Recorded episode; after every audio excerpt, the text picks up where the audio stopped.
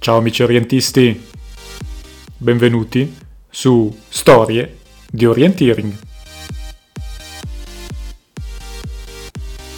Qui Marco della Vedova da Brescia, è il 17 marzo, oggi è una splendida giornata di sole ed è difficile, è ancora più difficile dover restare a casa, ma ce la faremo, resistiamo.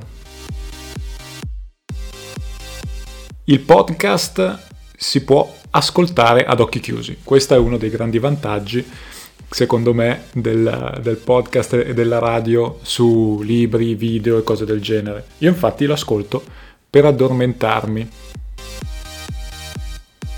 Ma vediamo un po' di statistiche delle prime due puntate del nostro podcast. Allora, in questo momento il primo episodio del 12 marzo è stato ascoltato 367 volte e il secondo del 14 marzo 203 volte, che direi che non è male, anche se questa eh, differenza di ascoltatori può anche essere che eh, molti di quelli che hanno ascoltato il primo episodio non hanno gradito e non hanno ascoltato il secondo episodio, chi lo sa.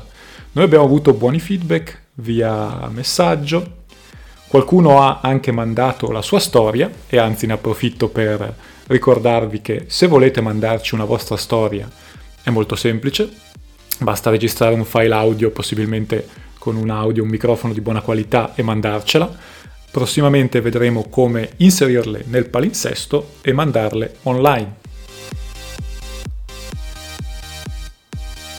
Sempre sulle statistiche abbiamo avuto visitatori, anzi ascoltatori da un sacco di posti, dalla Svizzera, dalla Svezia, qua credo sia Seba, Seba Inderst, dalla Germania, dalla Slovenia, dall'Austria e addirittura dall'Australia.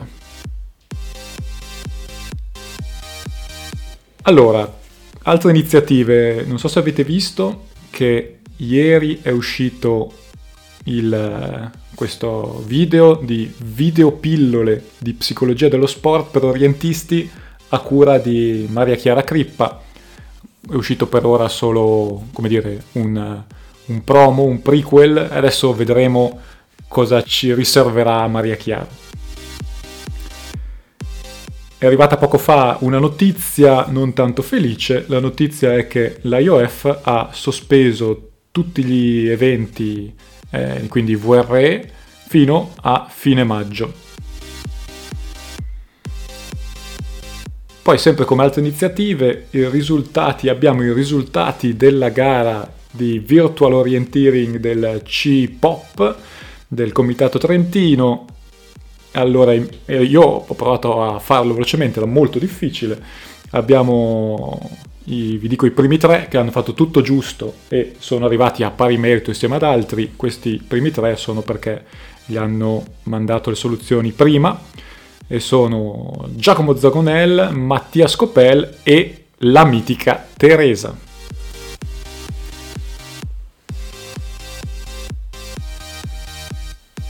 Ma veniamo alla storia di oggi. La storia di oggi è una storia che tutti gli orientisti conoscono. È una storia raccontata come sempre dalle parole di Stefano Galletti, e la storia si intitola Team Fair Play.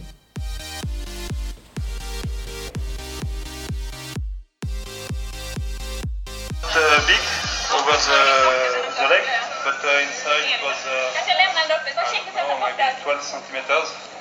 So it was uh, quite impressive, and uh, we didn't know what to do, and uh, so we we then came uh, Misha and we organized a our team. and uh, so it was uh, Anders went uh, to, to catch someone. We didn't manage to find a helicopter like uh, last year, but uh, we got a bicycle first. And then with uh, Michel we take away the stick and uh, we put some uh, clothes on it. And uh, we were a little bit afraid some uh, it was a bigger problem, but uh, it didn't get uh, blood around, so it was just muscle, so it was good. But of course, he was not feeling good, and we managed to to go to the road together with Michel and Martin, and I can say Martin wasn't very fit this time. He was too heavy to to take him. So. Ciao a tutti, questa è una voce inconfondibile nel campo dell'orienteering. In inglese, un accento tipicamente francese, la voce è quella di Thierry Georgiou. Un racconto di orienteering come quelli di questo podcast sono sicuramente composti di più tasselli. Il primo tassello che voglio mettere sul tavolo per questo terzo racconto è un nome, il nome di un atleta che ha gareggiato nell'anno scorso in Cadore nella 5 giorni d'Italia. Si tratta di un atleta svedese in forza ad una squadra norvegese, quella del Turving. Il nome dell'atleta è Martin Johansson. Martin Johansson è un forte atleta elite svedese al termine della quarta tappa era in testa alla classifica generale, una brutta quinta tappa gli ha impedito di conquistare la classifica generale della 5 giorni d'Italia. Primo tassello messo a posto. Il secondo tassello è invece una norma di buon, ottimo comportamento che gli orientisti non dovrebbero mai dimenticare di mettere in atto quando fanno una gara. Esiste infatti una norma che dice che Qualora un orientista, indipendentemente dal valore della gara, indipendentemente dal risultato attesa, qualora si incontri nel bosco un altro orientista che sta versando in una situazione di pericolo per la sua salute, debba immediatamente intervenire, indipendentemente da quanto danno ne potrà ricevere la sua classifica, per soccorrere il malcapitato o la malcapitata atleta. È una norma di buon comportamento di fair play che in passato anche in Italia ha avuto parecchie celeberrime applicazioni. Ricordo parecchi anni fa Michele Tavernaro, campione italiano elite, in una gara di Coppa Italia, quindi gara nazionale, fermarsi per soccorrere un altro atleta e averne così la classifica finale irrimediabilmente compromessa. Ricordo qualche anno dopo Andrea Villa a Genova nel Trofeo Nazionale Centri Storici, nella prima manche, che era la qualificazione sprint che avrebbe poi dato accesso alla finale. Andrea Villa aveva incontrato una atleta master che era rovinata a terra facendosi male eh, dopo alcuni punti di controllo. Villa tornò alla partenza per avvisare i concorrenti, il suo tempo nel frattempo continuava a correre. Un'ambulanza fu in grado di andare a recuperare questa atleta, Villa ne ebbe la classifica anch'egli irrimediabilmente compromessa. Senza che lui avesse fatto alcun tipo di reclamo, alcun tipo di richiesta alla giuria, la giuria, di, so, di propria spontanea volontà, inserì Villa nel novero dei finalisti di quella gara di Genova. Un altro episodio l'abbiamo vissuto al Trofeo delle Regioni disputato a Marilleva parecchi anni fa, quando due atlete, se non vado errato una della Semiperdo Orientiri Maniago, l'altra della Polisportiva Besanese, soccorsero un'altra atleta che era stata punta da delle vespe. Più recentemente a Venezia un atleta lombardo, Maurizio Todeschini, gravemente infortunatosi ad una gamba, venne soccorso da altri due atleti lombardi, Lorenzo Pinna e Tommaso Civera, che anche loro ebbero la classifica compromessa. Ma questa è una norma di fair play che non dobbiamo mai dimenticarci. Messi a posto questi tasselli, passiamo all'oggetto del racconto di quest'oggi, i campionati mondiali che si sono disputati nel 2009, campionati mondiali elite, in Ungheria a Miskolc. Prima un breve resoconto delle medaglie assegnate.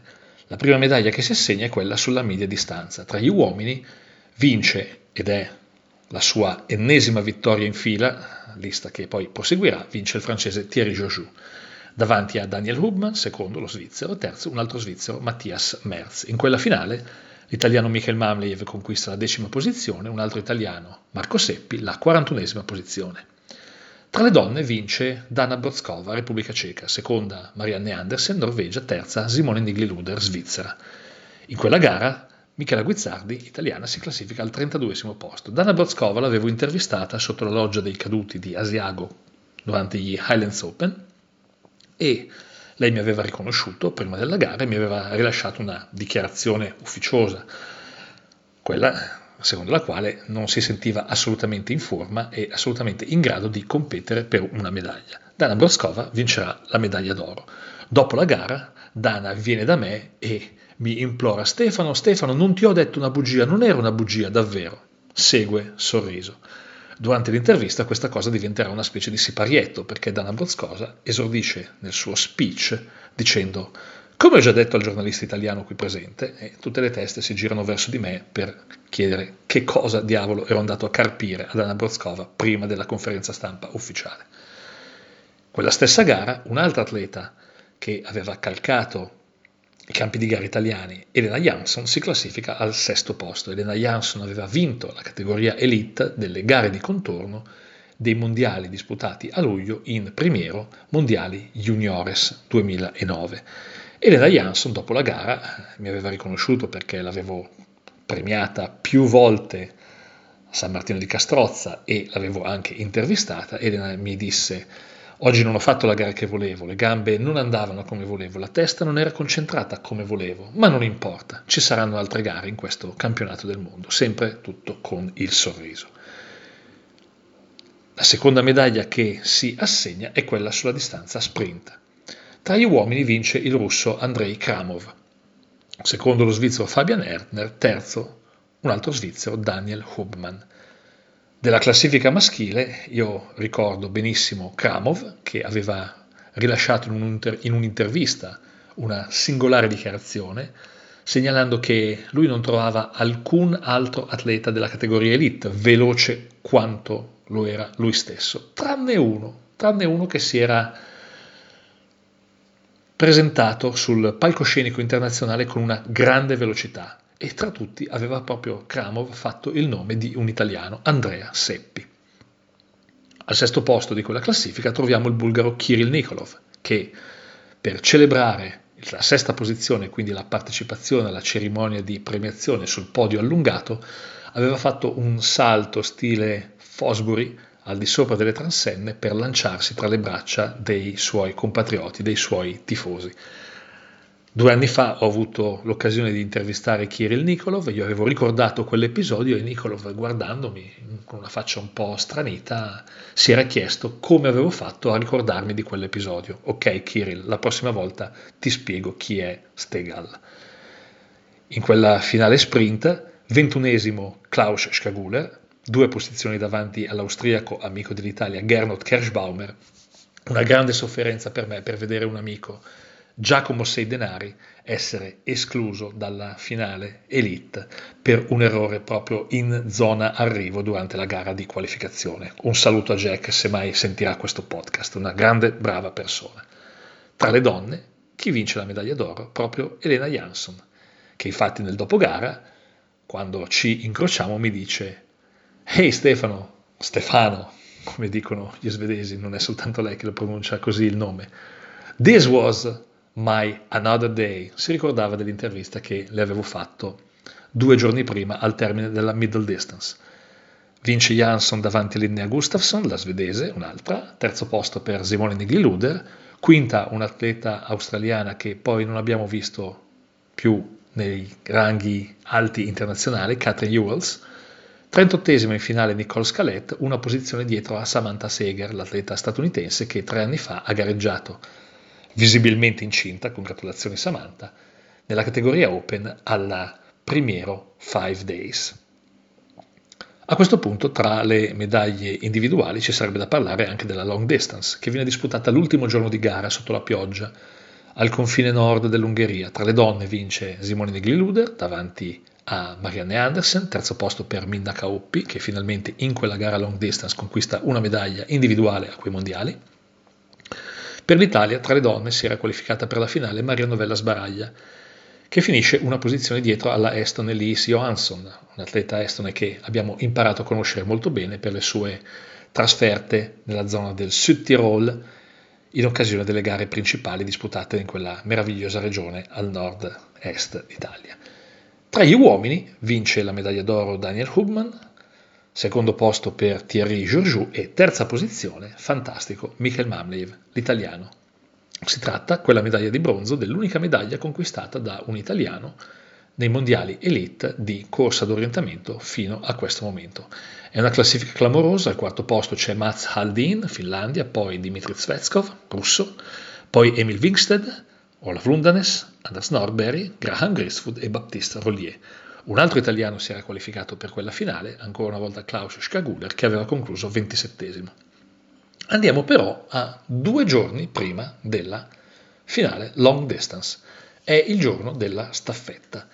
Tra le donne è sempre impronosticabile capire chi potrebbe vincere la medaglia d'oro. Sicuramente c'è una solida squadra russa, c'è la Repubblica Ceca con Dana Brodskov in ultima frazione, c'è la Svizzera con Veronica Unix-Salmi in prima e Simone Nilluder in terza frazione che può andare a recuperare anche distacchi importanti, c'è la Finlandia con Minna Kauppi, c'è la Svezia con Elena Jansson in terza frazione, ma c'è anche una forte squadra norvegese, in particolare quell'anno Marianne Andersen è veramente al top della condizione. Le medaglie vanno alle tre squadre scandinave, prima Norvegia, seconda Svezia, in una quasi volata perché Marianne Andersen anticipa Elena Jansson nel penultimo punto di controllo e si invola a vincere l'oro con una quindicina di secondi di vantaggio, terzo posto per la Finlandia. La Svizzera rimane soltanto quarta, non riesce questa volta a Simone Negliluder alcun tipo di recupero per portare le elvetiche sul podio. Tutto questo però sembra scomparire di fronte a quello che succede nella gara maschile. È una giornata veramente molto calda. I favori del pronostico sono equamente distribuiti. C'è la Svizzera, ovviamente, Rollier, Hubmann, Merz, la Russia, la Finlandia, la Norvegia, la Francia, la Repubblica Ceca. Sono tre squadre veramente importanti, sei squadre che possono giocarsi tranquillamente la medaglia d'oro. La gara è veramente tirata nelle prime due frazioni, ma i distacchi che si verificano tra i primi non sono così importanti. C'è infatti in testa un quartetto di atleti, un quartetto di squadre. La Francia, la Svezia, la Norvegia e la Repubblica Ceca. Più staccati gli svizzeri. Comincia l'ultimo giro e ci sono quattro squadre in gara per tre medaglie. A quel punto succede quello che rimane inatteso per qualunque spettatore un finale thrilling come non se ne sono mai visti e non se ne vedranno mai più in alcuna staffetta che assegna l'oro per il campionato del mondo. La Francia a quel punto sembra nell'ultima frazione essere favorita. Infatti Thierry Georgiou prende la testa del gruppo. Thierry Georgiou però, incredibile a dirsi, commette un errore e ad un certo momento si trova dietro a Martin Johansson. A quel punto la Svezia è al comando. Dietro alla Svezia ci sono la Francia e la Norvegia insieme che stanno cacciando Johansson a pochi secondi e subito dietro c'è la Repubblica Ceca con Mikael Smola. Alla fine della gara succede l'incredibile. Johansson si getta in discesa ad una velocità incredibile, ma incoccia drammaticamente pesantemente in modo incredibile contro lo spuntone di un ramo, lo spuntone di un ramo che gli perfora da parte a parte una gamba, il quadricipite. Questo infortunio non viene visto da nessuno. Non viene visto da nessuno e Martin Johansson stesso descriverà questa cosa con le sue parole. Stavo correndo in discesa, stavo andando a tutta velocità e qualcosa mi ha colpito al quadricipite. Dopo pochi passi mi sono dovuto fermare e ho visto un grosso pezzo di legno che sporgeva dalla mia gamba. A quel punto sono caduto e alla vista di tutto quel sangue mi è venuto un attacco di panico. Però ho visto Giorgiù che stava arrivando e io ho urlato aiuto. Giorgiù si ferma e si rende conto ben presto della situazione, anche perché viene raggiunto da Anders Norberg e subito dietro arriva il ceco Mikael Smola. Attenzione, sono tre atleti questi che per vari motivi, ognuno diverso, avrebbero a buon diritto potuto proseguire la gara lasciando gli altri due a gestire la situazione. Anders Norberg è uno dei più forti atleti di quella parte di anni 2000.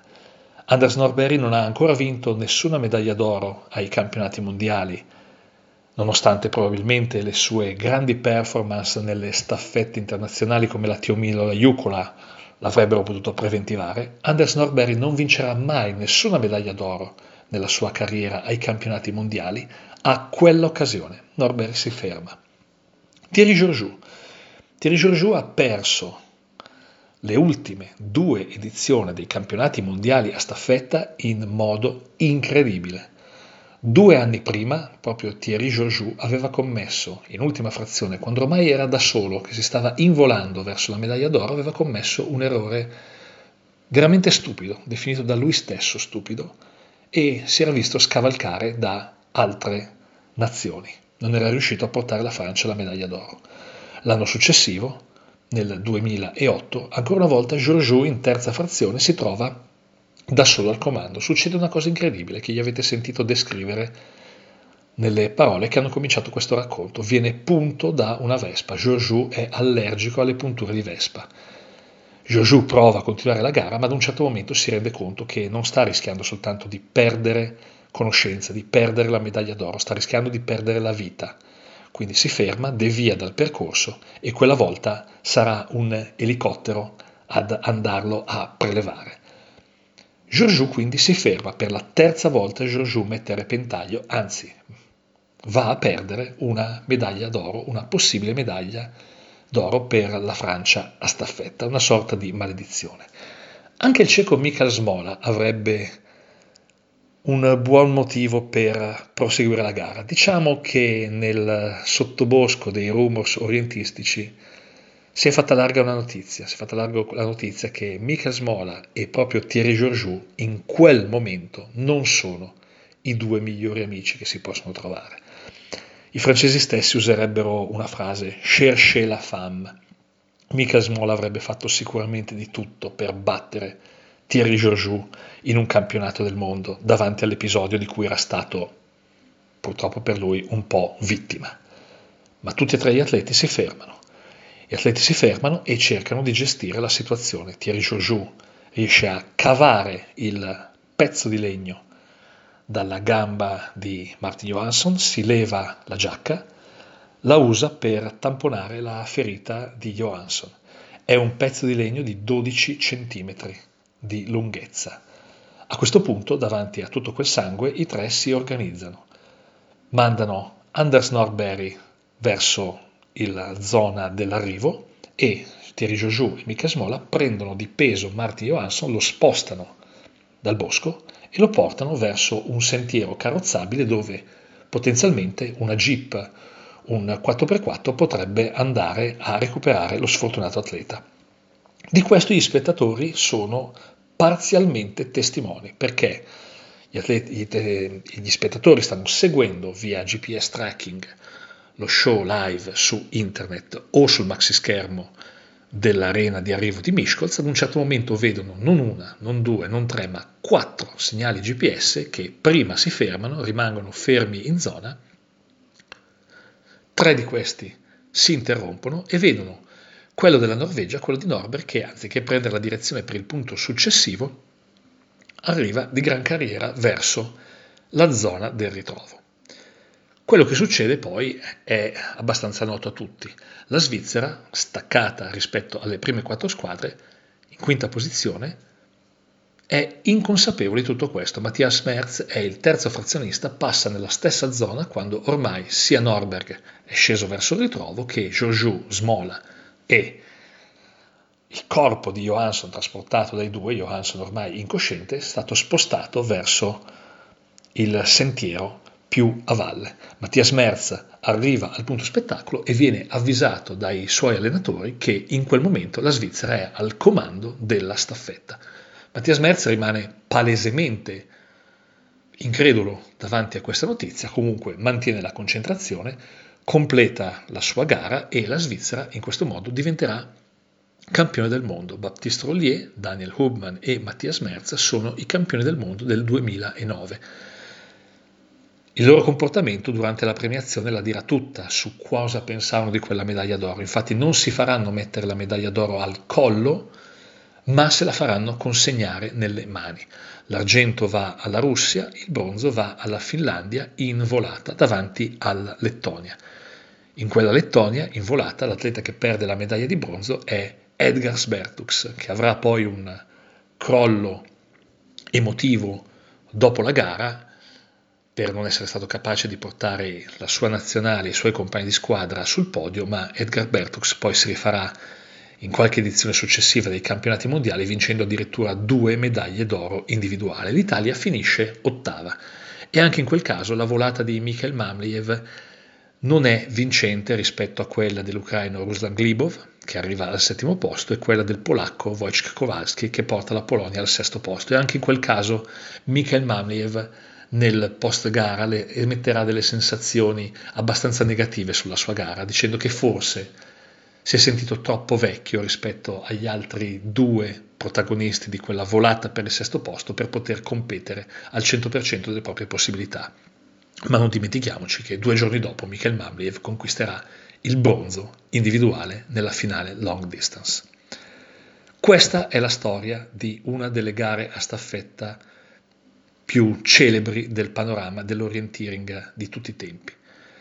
Rimane il gesto di fair play di Joju, di Smola, di Norberg, rimane Martin Johansson che verrà poi operato e tornerà a casa ringraziando i medici ungheresi, rimane anche il gesto di Baptiste Rollier, Daniel Hugman e Mattias Merz che non hanno voluto ricevere la medaglia d'oro al collo ma l'hanno presa nelle loro mani. Mattias Merz, anni dopo, continuerà a confermare che nel suo palmarès, menzionato sul proprio sito web, quella medaglia d'oro conquistata ai mondiali 2009 di Miskolc non deve essere citata. Io a conclusione di questo racconto vi voglio salutare con una frase presa da una canzone di Adriano Celentano del, 1990, del 1966. La canzone è Ringo. È la storia di uno sceriffo del Far West che ha stretto amicizia con un pistolero ad un certo momento lo sceriffo e il pistolero dovrebbero sfidarsi a duello, c'è posto solo per uno dei due in quel paese dove entrambi vivono, ma il pistolero dice restiamo amici per favore e si allontana senza estrarre la pistola. Il pistolero poi viene ucciso all'uscita dal, all'uscita dal saloon da alcuni altri avventori, ucciso a tradimento. La canzone di Adriano Celentano termina con delle parole che quando ero bambino mi commuovevano sempre. Le parole dicono nel West adesso la gente dice che la mia mano fu più veloce, che fulminò quel pistolero, ma se passate al cimitero nessuno sa chi ce l'ha messa la stella d'oro sulla tomba di Ringo. Adesso che vi ho raccontato tutto questo sulla staffetta dei mondiali di Miskolc 2009, se per caso vi capita di passare su Wikipedia e di cercare il file teamfairplay.jpg non chiedetevi chi ha messo quella foto su Wikipedia. Grazie. Nel West la gente adesso dice che la mia mano fu veloce, che superò quel pistolero. Ma se passate al cimitero, nessuno sa chi ce l'ha messa la stella d'oro sulla fossa di Ringo.